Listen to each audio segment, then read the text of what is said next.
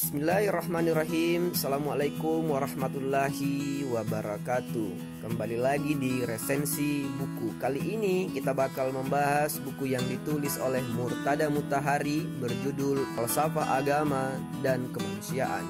Menurut kami, Murtadha Muthahhari adalah pemikir muslim yang paling mahir untuk menggunakan pendekatan Al-Quran dan pendekatan filsafat dalam sebuah buku. Ya, buku ini adalah salah satu contohnya. Dalam buku ini, penulis mendudukkan bahwa antara agama dan kemanusiaan adalah dua hal yang tidak dapat dipisahkan. Oke, kita masuk ke dalam pembahasan yang pertama, manusia dan binatang. Setidaknya ada empat aspek pada binatang yang mengakibatkan binatang tidak bisa menyamai spesies kita. Pertama, tingkat pengetahuan yang dangkal. Ia tidak menguasai secara mendetail atau tidak menguasai keseluruhan aspek pada objek tertentu. Kedua, pengetahuannya bersifat parsial atau tidak universal dan tidak umum.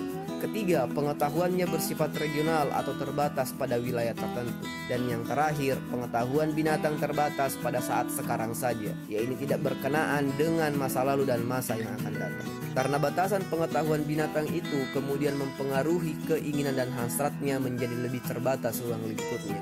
Berbeda dengan manusia yang tingkat pengetahuannya sangat luas dan bersifat metafisik, kemudian mempengaruhi hasrat dan keinginan yang cenderung lebih idealis. Pengetahuannya yang tidak terbatas oleh ruang dan waktu memungkinkan manusia mengetahui sejarah hidupnya dan sejarah spesies lain, serta mampu memprediksi apa yang akan terjadi pada masa depan.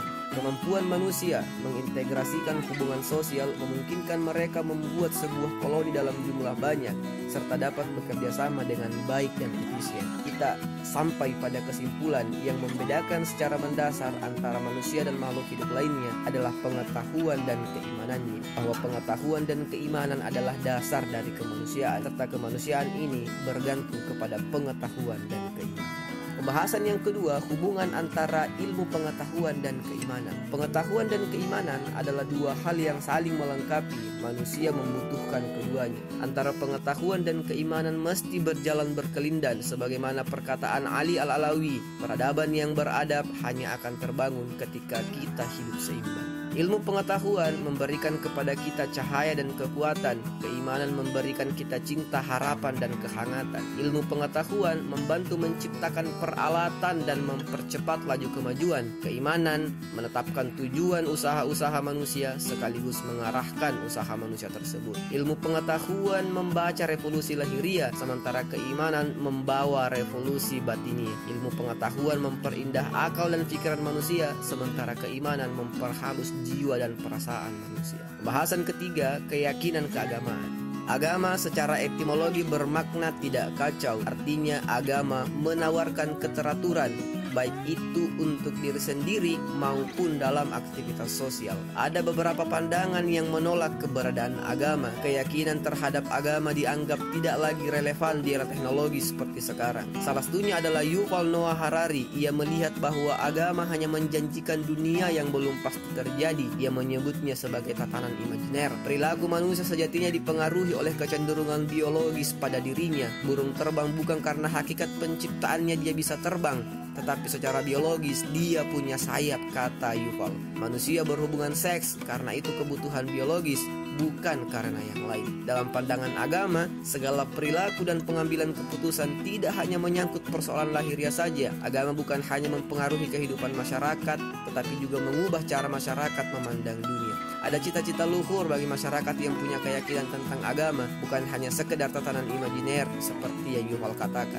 Tetapi dalam pandangan agama, kita bergerak pada suatu realitas mutlak menuju kepada sesuatu yang sempurna. Keyakinan keagamaan menurut Al-Quran adalah fitrah manusia yang juga dijelaskan dalam Quran surah Ar-Rum ayat tiga puluh. Maka hadapkanlah wajahmu kepada agama yang lurus, yaitu fitrah di mana Allah telah menciptakan manusia menurut fitrah itu. Yang keempat, mazhab pemikiran ideologi. Ada dua macam aktivitas manusia. Pertama, aktivitas yang menyenangkan, dan kedua, aktivitas politik. Yang menyenangkan adalah sesuatu yang didorong oleh naluri dan kesenangan hanya pada masa itu saja. Misalnya jika lapar, naluri itu akan mendorong kita untuk makan. Jika jenuh, naluri akan mendorong untuk berjalan-jalan dan sebagainya. Sedang aktivitas politik adalah aktivitas yang cakupannya jangka panjang, membangun tatanan baru, menciptakan kedamaian di masyarakat, dan sebagainya. sebagainya. Berbeda dengan aktivitas menyenangkan, aktivitas politik meniscayakan manusia mesti mempunyai kualitas berpikir yang matang. Manusia mesti mengikuti ajakan akalnya ketimbang ajakan nalurinya untuk mewujudkan cita-cita politik. Ada aturan yang mesti dianut dan disepakati secara bersama. Masalah yang kompleks seperti memilih teman, kekasih, jalan politik yang benar dan sebagainya menjadi alasan manusia susah menemukan hakikat kebahagiaan hidup. Dari situ kita bisa melihat betapa pentingnya manusia memahami dan menerima ideologi, teori umum,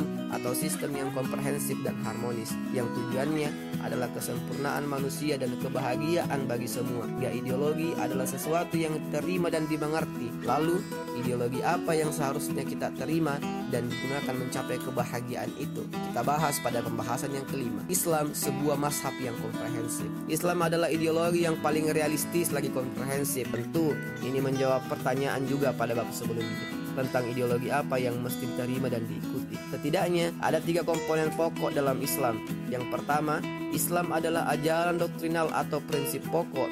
Seseorang menerima ideologi ini atas dasar ilmu pengetahuan dan kemudian meningkat menjadi iman. Prinsip pokok ini disebut juga sebagai akidah. Kedua, hukum moral. Islam sebagai sebuah ideologi yang bertujuan menciptakan tatanan yang damai, meniscayakan penghormatan terhadap orang lain dan ideologi lain selama tidak mencederai stabilitas sosial. Islam tidak serta-merta melabrak keyakinan lama yang tumbuh di masyarakat selama masih berada dalam koridor tertentu. Aspek ini kita sebut sebagai akhlak. Dan yang terakhir adalah hukum yang berkenaan dengan aktivitas manusia, baik itu berupa peribadatan maupun hubungan sosial. Bagian ini sering kita sebut sebagai syariat atau fikih. Pembahasan keenam, sumber-sumber pemikiran dalam Islam. Al-Quran mendorong manusia untuk berpikir. Al-Quran bukan saja menunjukkan penyebab kesalahan berpikir, tapi juga merincikan hal-hal yang pantas dipikirkan dan yang dapat digunakan sebagai sumber informasi. Berikut ulasannya. Yang pertama, alam semesta.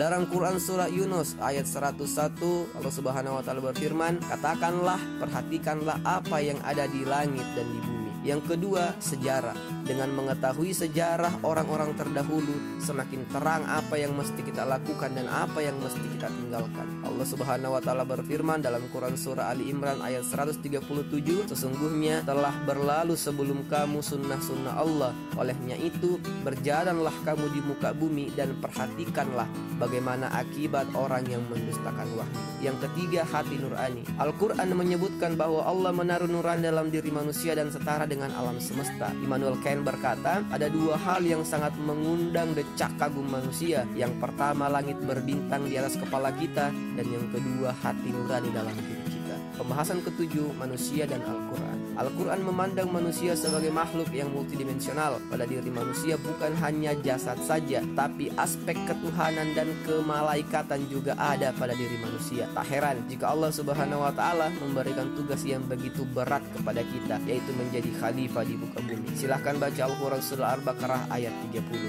Di satu sisi Al-Quran menyanjung manusia, tapi di sisi lain mengolok bahkan menganggap manusia itu buruk. Misalnya dalam Quran surah Al-Ahzab ayat tujuh puluh dua, Allah Subhanahu Subhanahu wa ta'ala berfirman, sesungguhnya manusia itu amat zalim dan amat bodoh. Atau dalam Quran surah Al-Hajj ayat enam puluh enam, Allah Subhanahu wa ta'ala berfirman, sesungguhnya manusia itu benar-benar sangat mengingkari nikmat. Apakah manusia punya kepribadian ganda? Ya tentu tidak. Secara potensial, keseluruhan aspek pada manusia itu baik. Tinggal bagaimana kemudian manusia dengan kemerdekaan dirinya mencapai tingkat manusia agung dalam Al-Quran yang disebut dapat melampaui malaikat.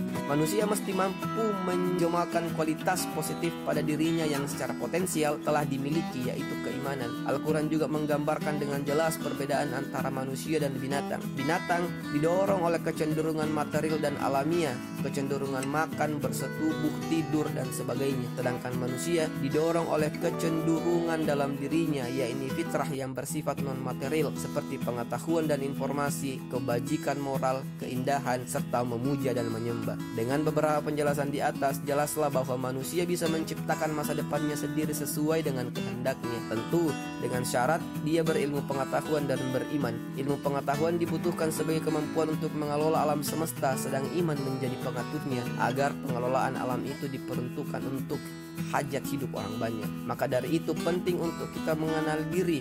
Dalam sebuah hadis dijelaskan, barang siapa mengenali dirinya, maka dia mengenal Tuhannya. Artinya bahwa alasan penciptaan mempengaruhi kondisi psikologis kita. Jika kita paham dan mengerti bahwa kita diciptakan untuk tugas yang berat, maka secara fitrawi tumbuh rasa tanggung jawab yang besar pada diri kita. Yang terakhir adalah pengetahuan manusia. Dalam Quran surah Al-Hasyr ayat sembilan, Allah Subhanahu wa taala berfirman, "Dan janganlah kamu seperti orang-orang yang lupa akan Allah, lalu Allah menjadikan mereka lupa akan diri mereka sendiri. Mereka itulah orang-orang fasik."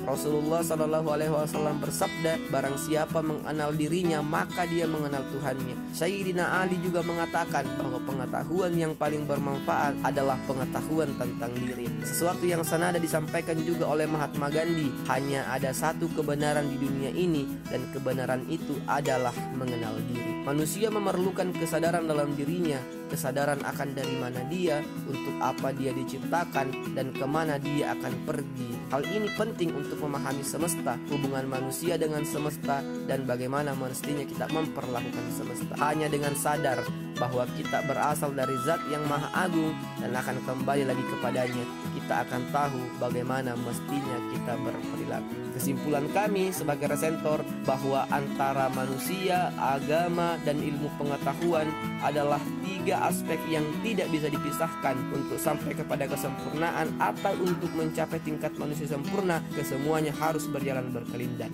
Dengan pengetahuan, manusia akan berkembang aspek lahirnya, dan dengan agama, manusia akan berkembang aspek rohaninya. Keseimbangan lahiria dan rohaninya, atau keseimbangan pengetahuan dan agamalah yang kemudian mengaktualisasikan perkembangan kesempurnaan manusia. Ada pertanyaan?